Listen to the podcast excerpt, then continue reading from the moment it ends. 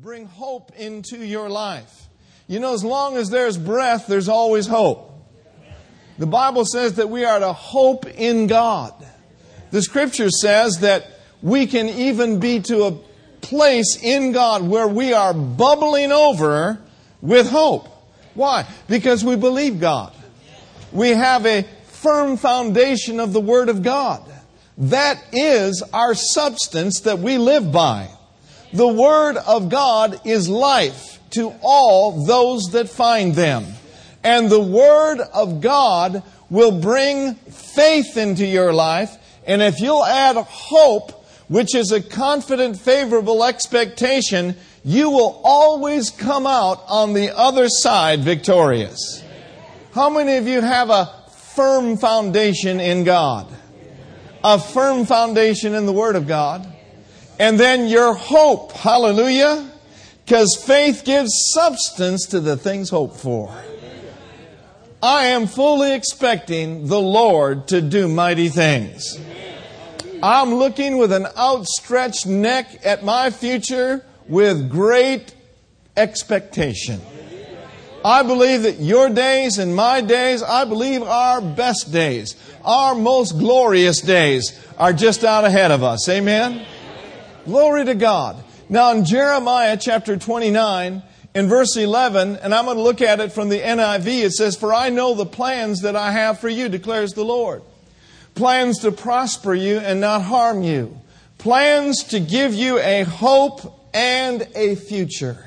Everyone say, Tomorrow, tomorrow. is going to be awesome. Well, I thought tomorrow was Monday. Yes, tomorrow is Monday. But you can choose on Sunday that it's going to be an awesome day. Because death and life are in what? They're in the power of the tongue. So you and I can choose how we're going to live.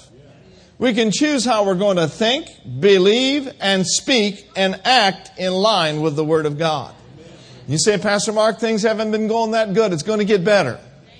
Now unto Him that is able to do exceeding abundantly above all that we ask or think, according to the power working in us. See, God has placed on the inside of you and I the ability to have vision. Let me remind you, Proverbs 29 18, it says, Where there is no vision, the people perish. Well, we are not a visionless people. We've seen things in the Word. You've seen things that God has spoken to you by the power of the Holy Spirit. So you are not without vision.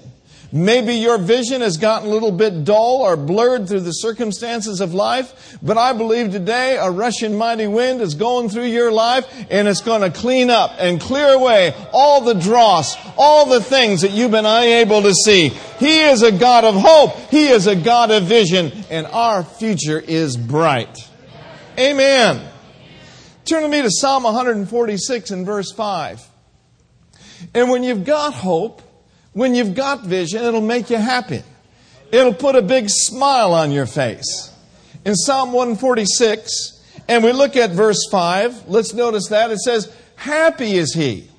Happy is he that has the God of Jacob for his help, whose hope is in the Lord his God. So hope makes us happy. How many of you really want to know the plan of God for your life? Well, I've got inside information. Listen to this. The plan of God is the glory of God, prepared by the love of God, especially for the child of God. That's you and that's me. So say it real strong. The plan of God is the glory of God, prepared by the love of God, especially for the child of God. That's me. Point to your neighbor and say, That's you. Amen. Look at Ephesians, the second chapter and the seventh verse. We're going to look at that from the Amplified. Why has God made all these things available to us? Why has He prepared paths for you and I to walk down? Paths of prosperity, paths of joy, paths of peace. What is God up to? Well, in Ephesians 2 7 says, He did this that He might clearly demonstrate through the ages to come this hope, this favor is for all ages. For the ages to come, that he might show the immeasurable, the limitless, surpassing riches of his free grace, his unmerited favor in his kindness and goodness of heart toward us in Christ Jesus.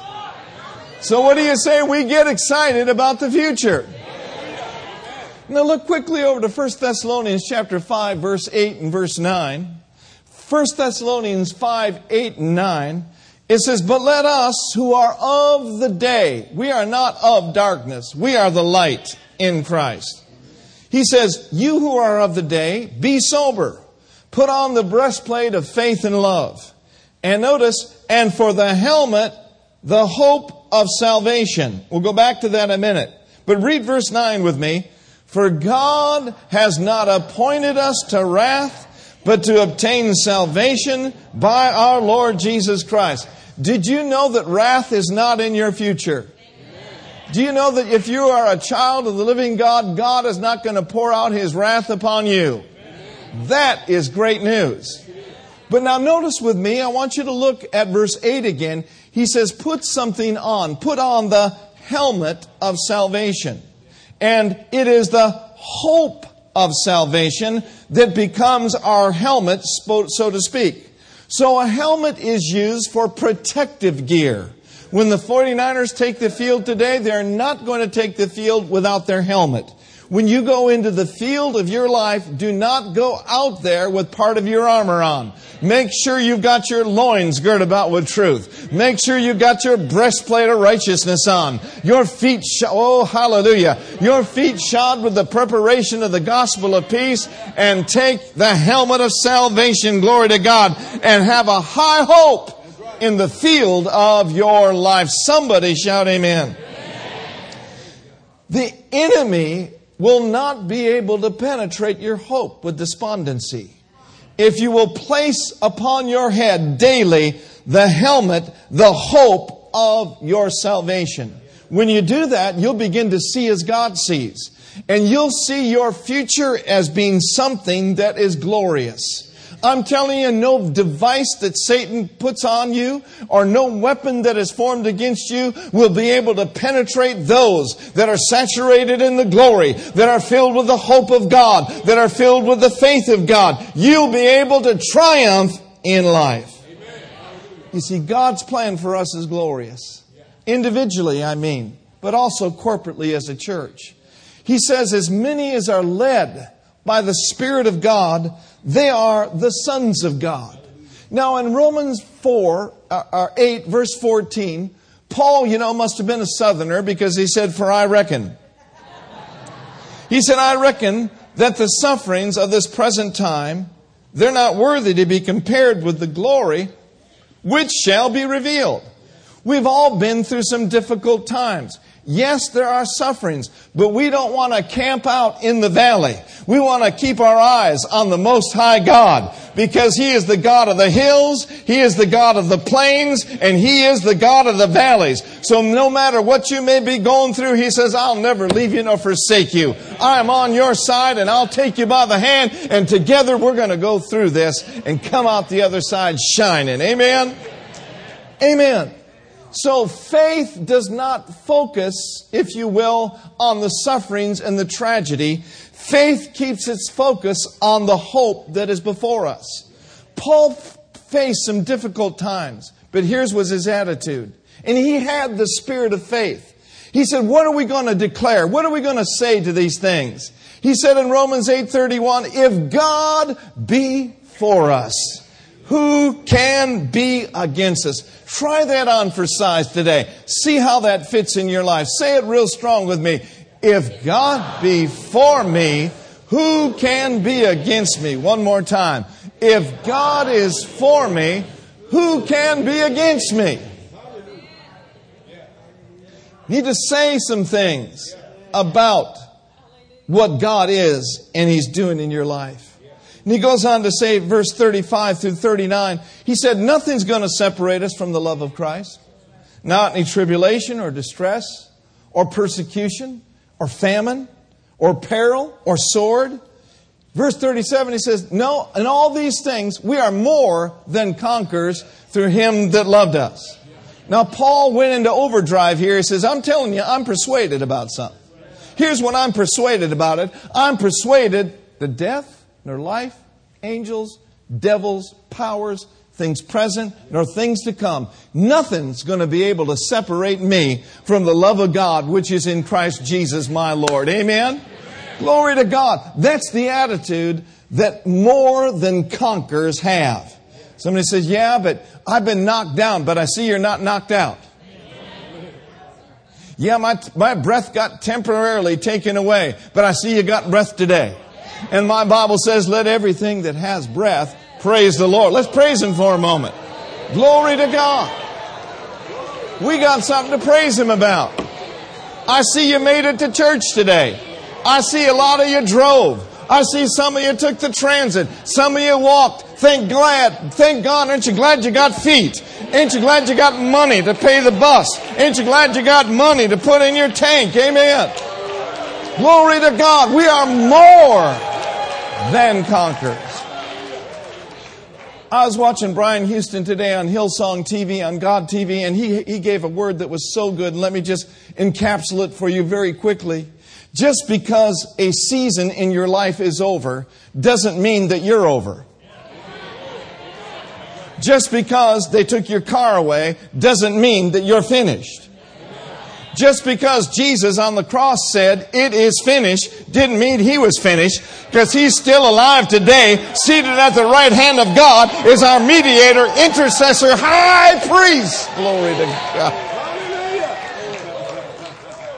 Well, they foreclosed on me. My ministry ended. This season ended. Don't let a season that has ended stop you. You just keep moving. Put one foot in front of the other because he that has begun a good work in you, he is going to complete it until he returns. So we are not moved because we are hoping in God. The world system, as you know, is very unstable. But I drop by to remind you of Psalm 112, verses 5 through 6. And this is talking about a man who is totally sold out to the Lord. And in verse 5 and verse 6, it says, A good man, he shows favor and lead, lendeth. He will guide his affairs with discretion. Verse 6. Surely he shall not be moved forever. The righteous shall be in everlasting remembrance. Let's look at verse 7 again. He shall not be afraid of bad news. He's not afraid of bad news. Now, what's the reason for that? Say it. His what? His what? He's not afraid of bad news. Why? Because he's set his heart on him. He has always kept the Lord before him, and his trust is in God. Tonight, Pastor Brenda's got a great message called Lean on Me. I think she's going to sing the song by Bill Withers and then end up with leaning on the everlasting arms. I'm not quite sure about that. But listen, friends, when you've got a glorious hope, when you have an established heart, you can get happy. Hope is going to make you happy. It's going to put a smile on your face.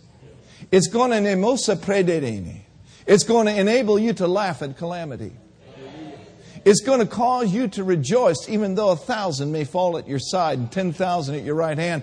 It'll cause you to rejoice because you've got a covenant with a covenant keeping God, and by the grace of God, it ain't going to come near you. Oh, no, you don't rejoice in what's happening around you and happening in other people's lives. With mercy, you call out to God for them. But as for you and your house, you stand strong because your house is founded upon the rock and He is going to cause you to win in life. Amen? That's what the Holy Ghost is saying to you today. It'll get you happy. At destruction and at famine, you can ha ha ho ho, and he he. Psalm 37, 12 and 13 says, The wicked plots against the just and really gnashes upon him with his teeth. But the Lord laughs at him. Now, why is that? Because he sees that his day is coming. So understand this that Satan is the eternal loser. And who laughs at him? God does. And if God laughs at him, you can laugh at him. Because he that sitteth in the heavens, Psalm 2 4 says, shall laugh. God's Word translation says, the Lord makes fun of them. And you have been raised with him. So in Christ Jesus, you can laugh at the devil. Psalm 52 5 says, God will destroy thee forever. He shall take thee away and pluck thee out of thy dwelling place and root thee out of the land of the living. Read verse 6 with me. The righteous also shall see and fear and shall do what? Laugh at him. Laugh at him. Things might be a little tough, but here are some encouraging words. Psalm 33 says, His eye is upon those that fear him. Those that hope in His mercy, His eye is upon you. In verse 19 it says, He will deliver your soul from death and He will keep you alive in recession. He will keep you alive in famine. What does that mean to us today? That means we're not going down. Psalm 37, 18 and verse 19 says, The Lord knows the days of the upright, and their inheritance shall be till next Tuesday. No, forever. They shall not be ashamed in the evil time and in the days of Sam, salmon. That's right. It's a pulpit blooper. In the days of salmon, in the days of famine, glory to God, they shall be satisfied. Now, I went to Alaska last summer and I had a day of salmon. Oh, and I was satisfied. But that's not what we're talking about today. Now, notice this. We have moved from being kept alive in famine to being satisfied. That's better than just making it. Now, in Job chapter 5, verse 22, we quoted it, but I want you to see that for yourself in your Bible. Job, the fifth chapter, the 22nd verse, says, At destruction and at famine, what will you do? At destruction and famine, thou shalt tear up. No, at destruction and famine, thou shalt cheer up. How can the world, Pastor Mark, can I cheer up in a time of recession? How can I be of good cheer when everything around me seems to be falling apart? You can do it by the authority of God's Word. But you will not be able to do it without an inside revelation of the Word of God. Because, friends, the joy of the Lord will strengthen you when you feel weak. I would remind you, when you are at your weakest, He remains strong. So somehow we need to be able to tap into the strength of the Lord. And that's why He's given you and I the Holy Spirit. He said that you will be strengthened with might by the Holy Spirit who indwells you. When you have a personal face to face relationship with the Lord, when you are in communion with the Holy Spirit, you will be strengthened. Now, if you walk away from the Lord and you walk away from church and you walk away from fellowship with the Lord, you will be weakened. But I'm not looking at a church that wants to be weakened. The Bible says, let the weak say, I am strong. Ephesians says, be strong in the Lord and in the power of his might. We discovered recently that it is a strong spirit of man that will sustain him when weakness comes around him. Oh, glory to God. You can laugh at destruction when you got a revelation. You can laugh in the midst of circumstances. And I'm not talking about some sort of a weak ha ha ho ho he he. And I'm certainly not to trying to work up a spirit of laughter in the service today. But I'm talking about in the privacy of your own bedroom, while you're driving down the street, while you're going about your way, when all of a sudden the revelation knowledge hits you and the joy of the Lord begins to bubble up on the inside of you and spirit of laughter and a spirit of joy comes upon you. And when you were, once you were weak, but now you're strong. Amen. Strong in the Lord and the power of his might. Job 5:22 says at destruction and at famine, what are we going to do? We can literally laugh. Why? Because lack is under our feet. Now the truth of the matter is, as we make a slight transition in this message, the truth of the matter is, He is your provider. His eye is on you. He knows every hair on your head. He knows your address. He knows your particular situation. And the Bible says that He is ever ready to watch over His word and His will in your life to perform it. Well, since nothing is naked and everything is open unto His eyes, then we need to get the great performer something to perform. We need to address the Lord with His Word. We need to remind Him of His promises and stand and declare what He said He would do. And when you stand and declare and said he will, what he will do, he will do what he said he will do. He will perform his word on your behalf. Amen? And the reason why is God is faithful. He's faithful to his promises. And he can be trusted.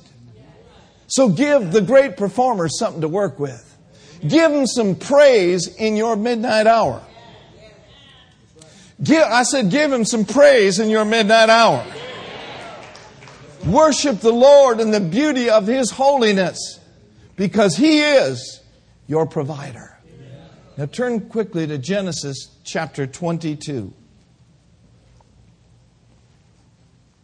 Anybody ever been tested before? Anybody, anybody ever not been tested? When a teacher tests you, a teacher tests you to prove you. Right? If you go to a car lot this week and you want to drive a used car or a new car, you want to give that car what kind of a drive? You want to give it a test drive. Because you've heard good things about the performance of that car, but you want to see it, you want to know it for yourself. So you go to, go to prove that automobile that it may be worthy of your cash, correct? Well, God tests us. But it is not the test that the evil one brings to us. There's two different kinds of tests. When God tests us, it's a solicitation on his behalf for us to obey, right? But when the devil tests you or tempts you, it is a solicitation to disobey. When we obey, it results in blessing. When we disobey, it always results in cursing. Is that right? So, if you're going through a proving time with the Lord, that's a good time. Show Him your obedience. Show Him your total surrender. Show Him your willingness to do whatever He has you to do. In Genesis 22 and verse 1, I want you to notice this. and it came to pass that after these things, that God did test Abraham and said to him, Abraham, and he said, Behold, I'm right here. In verse 2, notice with me, of Genesis chapter 22. Here's what God told him to do. And take now thy son. Take now thy only son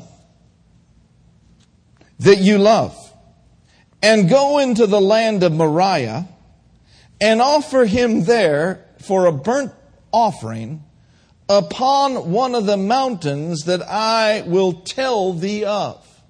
That's a difficult test. Notice the words, your son, your only son. And notice that God says, whom you love our Heavenly Father asked Abraham for the most precious and most dear thing to his heart. Are you seeing that? And I want you to notice Abraham's response in verse 3. So Abraham ran from God. No, Abraham, what did he do? He rose up early in the morning. He saddled that donkey up. He obeyed immediately, and his obedience was not tainted by any delay whatsoever. Notice with me in verse 3. And Abraham rose up early, saddled up his ass, took two of his young men with him, and Isaac his son, and clave the wood for the burnt offering. And he rose up. Now, notice, here's what I want you to see. And he went to what? Everyone say the place three times. Where did Abraham go? To the place which God had told him. Is it important for us to be in the place that God has told us? Understand this. There are some things that God may have you do that are not always convenient. Sometimes they go contrary to the flesh. I discovered as being a pastor over 30 years that a lot of people, they want spirituality on their terms. It's kind of the cafeteria plan. You know, you, you, you go to a cafeteria place and you, and you choose what part you want. And the part you really like, you load up on. And, and, and that may be okay in a cafeteria, but in God, there's all sorts of parts to this walk with Him. There is the healing part, but there's also the commitment part. There is the prosperity part, and we should have that. But there's also the holiness part. Yes, there's faith that moved mountains, but there's also the faithfulness part. And in God, it's not a cafeteria plan. It's the whole thing. Everything that God has given you light on, you are, I am responsible to walk in. And friend, whether you realize it or not, you want to walk in the light. You want to walk in the Word. Because the doer of the Word becomes blessed in his doing. And the doer of the Word not only is blessed, but he becomes a channel a blessing for him to flow through. So if a person says, you know, well, I, you know, I'm spiritual, but you know, I don't need to do this and I don't need to do that. No, really, in reality, you're carnal. Carnality. In order for us to be truly spiritual, it's got to be on His terms. and God said, Abraham, I got a place for you to do this. Now, Abraham had to go quite a ways to get this done. I think it was two or three days' journey, was it not? I mean, there could have been a mountain on his way, and he could have said, Oh, God, why don't we just do it here? Why don't we just go over here and do that? No, there's a specific place in God's plan for your race. There's a specific church God wants you to attend.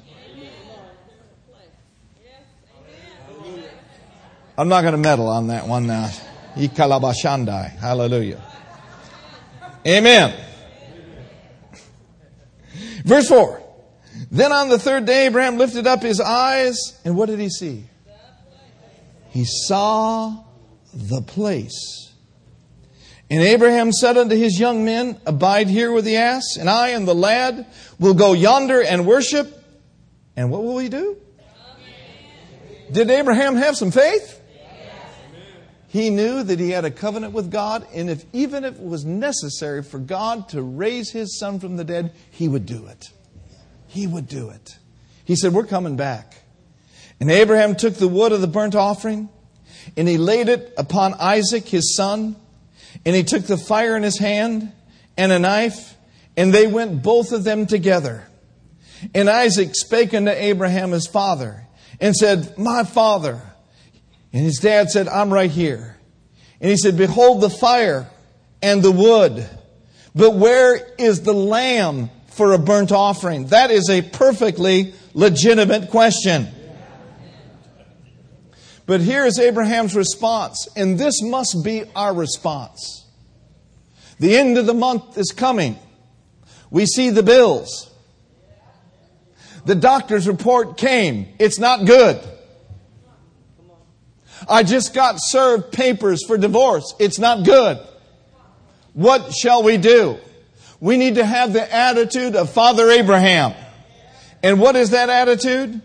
And Abraham said, My son, God will provide himself a lamb for a burnt offering. So they came, both of them together. This is our response that is necessary in a time of testing. And our response should be, My God will provide. My God will provide. He will come through for me like He has come through for me over the years and over the decades and over the saints for centuries. My God will provide. I can't see it. I can't feel it. I can't smell it. Sometimes I can't even think it. But my God will provide. I said, My God will provide. My God will provide. He always has. He always will. Glory to God. And He is our abundant provider. My God will provide for you. Your God will provide for you. Just make sure that you're hooked up to the right God. Because Buddha does not meet your needs. Muhammad does not meet your needs. Oh, come on, somebody. Sun Myung Moon does not meet your needs. Only my God. Only your God. Only the possessor of heaven and earth. The Most High God. The deliverer from all of our enemies. That's the God we're talking about. The God that raised Jesus from the dead. The God, glory to God, that gave his only begotten Son and provided a lamb slain from before the foundation of the world. My God, your God, will provide. Woo! Glory. That's shouting ground right there. Hallelujah, hallelujah, hallelujah. My God will provide. My God will provide. Yeah, but I've been looking for a job for six months. My God, your God will provide. Don't let loose of that revelation. He is, in fact, your provider. He is our provider. He is our abundant compensation. Ooh, he is your reward. He said to Abraham, He says, I am your reward and your abundant compensation. Amen. Say once again, my God, will provide. Not just can provide, will provide. Now notice verse 9 through 13. And they came to the place again. They came to the place, that place, which God had told him of. And Abraham built an altar there. He laid the wood in order and bound up Isaac, his son, and laid upon the altar upon the wood. And Abraham stretched forth his hand and took the knife to slay his son. And the angel of the Lord called unto him out of heaven and said, Abraham, Abraham. And he said, Here am I. And he said, Don't lay your hand upon your lad, neither do anything unto him, for now I know you have passed the test. For now I know that you really fear God seeing you have not withheld thy son, your only son. Oh, glory to God. And in verse 13, Abram lifted up his eyes and he looked, and behold, behind him there was a ram in a thicket, caught by his horns. And Abraham went and took the ram and offered him up for a burnt offering instead of or in place of his son. Whew, don't you know that God began to deal with that ram at about 5 a.m.? God knew ahead of time. He starts dealing with the ram. And this ram gets an impulse to head north. Then he feels like maybe I ought to go left. Then take a sharp right and he climbs the mountain. Doesn't know why. And the ram just starts gnawing on a bush and roots around and gets tangled up. Poop, there it is. Hallelujah. God says, look over there, Abraham. I'm providing you a ram in the thicket. And my God's always got a ram in the thicket. He will do whatever he needs to do to see to it, glory to God, that His plan is, whoo, glory. You may not know how, you may not know where, you may not know when, but just know this. If you're in the will of God, you may have the knife up, but oh, glory to God, God always provides. Is that good today? Now notice with me in verse 14. Here's what I want you to see. And Abraham called, now listen, the name of that place. He called the name of that place. We've seen that word place at least four times. He called the name of that place Jehovah Jireh. As it is said to this day, and this is what it means, in the mountain of the Lord it shall be seen. The New King James Version says this In the mount of the Lord it shall be provided. So his provision was there ahead of time. And that is really basically what the word provide means. If you break the word provide into two places, the word pro means before. The word vision means seeing. So he is the God, Jehovah Jireh, who sees before. He sees your need before you get there. He sees your need. Woo! I just got to shout a little bit. He sees your need before you get there and he sets it in motion. Hallelujah. Because he is your provider. Is your mind going to have difficulty? Yes, but you got that helmet on, right? And you've got the helmet of expectation on that my God will provide. Listen, my friends, nothing takes the master by surprise. Hallelujah. He didn't just find out about it when Abraham was ready to slay the lad. He didn't say, Stop, uh, uh, what's, what's going on, Gabriel? Michael, what's up? No, he knows what's coming up in your life long before you were ever born. Some of you he brought to this place today to call on the name of the Lord so you could be saved. But listen very carefully. For you and me to be positioned and to stay qualified, we must stay in the right place. We must be in the right place. What do you mean, the right place? Not only geographically in the will of God, serving in the local church and being in the plan of God, but I mean we need to have our hearts right, in the right place. Our priorities must be in the right place. Amen? Now listen to this. It wasn't just that God was Jehovah Jireh, the place was called Jehovah Jireh. He was Jehovah Jireh when Abraham was in the right place doing the right thing. And look at verse 15 through 18.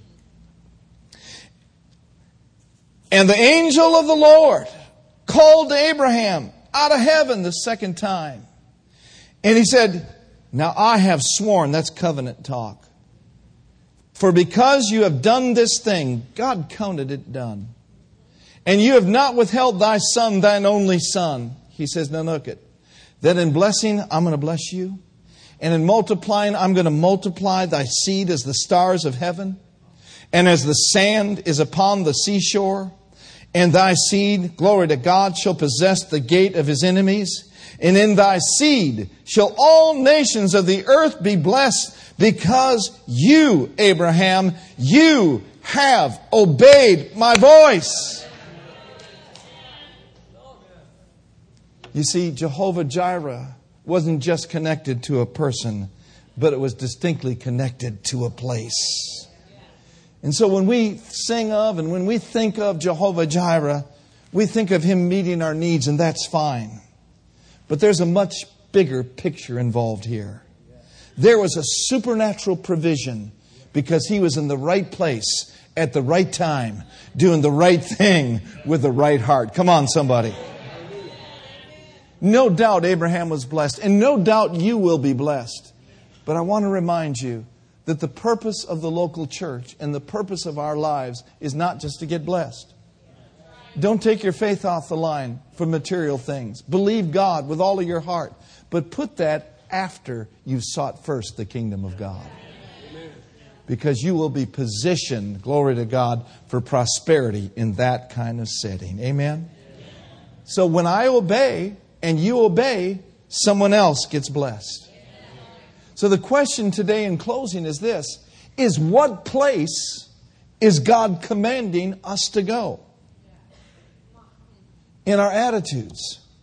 How about in our relationships? Could we be better husbands? Could you be better wives? It's mighty quiet. Listen to all those nervous laughs. In our spirit, what place in our commitments? You see, all of you have a place. Every one of you are called. Are you listening? Are you obeying? And listen to this little phrase as I close God gives grace for your place that enables you to run your race and to finish your course. Say that with me. God gives grace. Just hold up your, your hands and your life before the Lord and pray this out of your spirit. Lord God, thank you for your grace.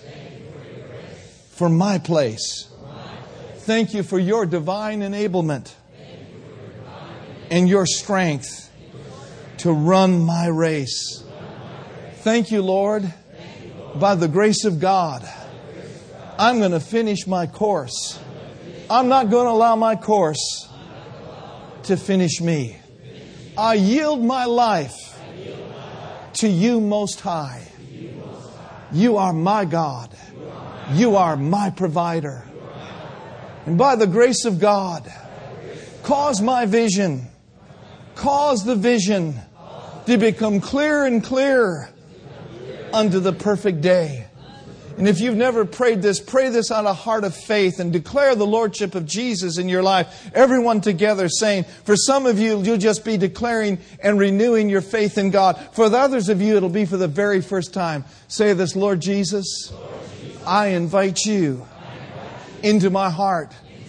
I receive you as my Lord and as my Savior.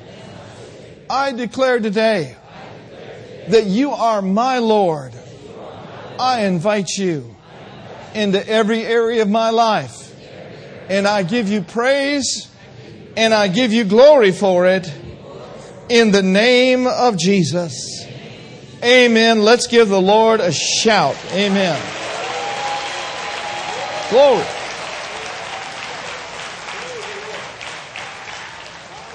I believe this that adjustments have been made. You take this message that I've preached today and you listen to it a couple of times and just see if this doesn't resonate with you over and over again. Your future is bright. Amen. He is your provider and He loves you. So, you and I, today, I believe we're in the right place at the right time. Corporately, as a church, beyond any shadow of a doubt, I believe that God raised this place up. As I look out the back today, I can see cars going by, by the hundreds, even on Sunday. You can see automobiles going by here by the thousands during the week. This is a great place for Jesus Christ to be revealed. This is a great place for His glory to rest. And I'm proud of the people of this church that have sown of their time and their talents and their treasures over the years. And I'm very, very grateful for new ones that have come to help us to fulfill the vision that God's put in our heart. Amen. I have hope in God. Amen. I have hope that one day we'll pay this building off. And I'd like to see it before I go to heaven. I believe that you and I are in the right place for the right time, that we've come into His kingdom for such a time as this. And I believe that we are in position for abundant provision.